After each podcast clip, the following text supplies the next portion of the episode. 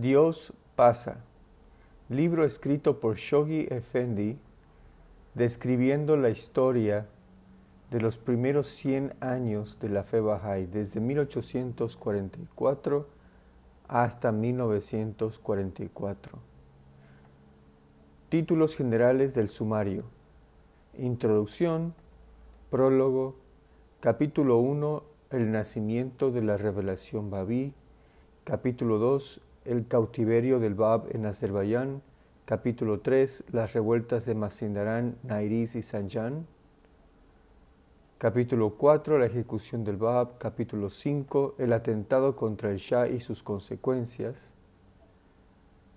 segundo periodo, el ministerio de Bajaola, 1853 a 1892, capítulo 6, el nacimiento de la revelación Bahá'í, Capítulo 7, el destierro de Bajaola a Irak.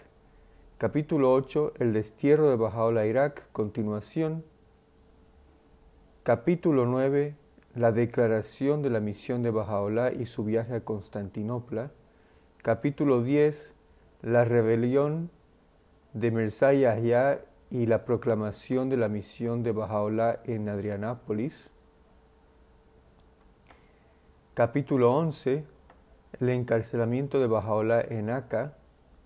Capítulo 12. El encarcelamiento de Bajaola en Aca. Continuación.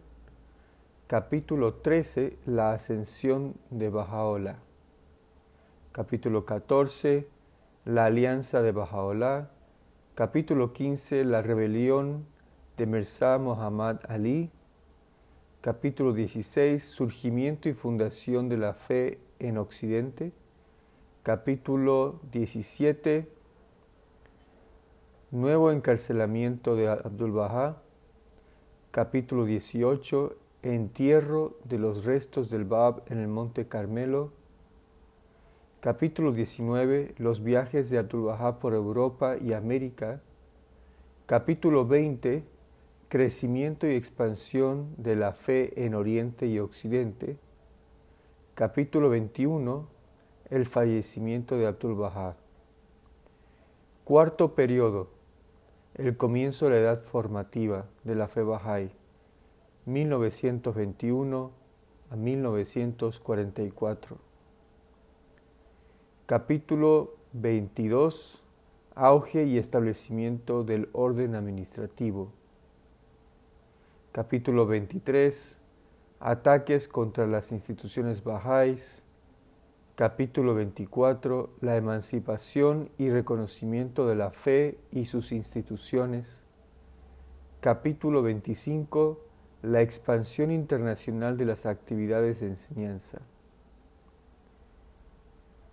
Retrospectiva y perspectiva. Índice de personas y lugares.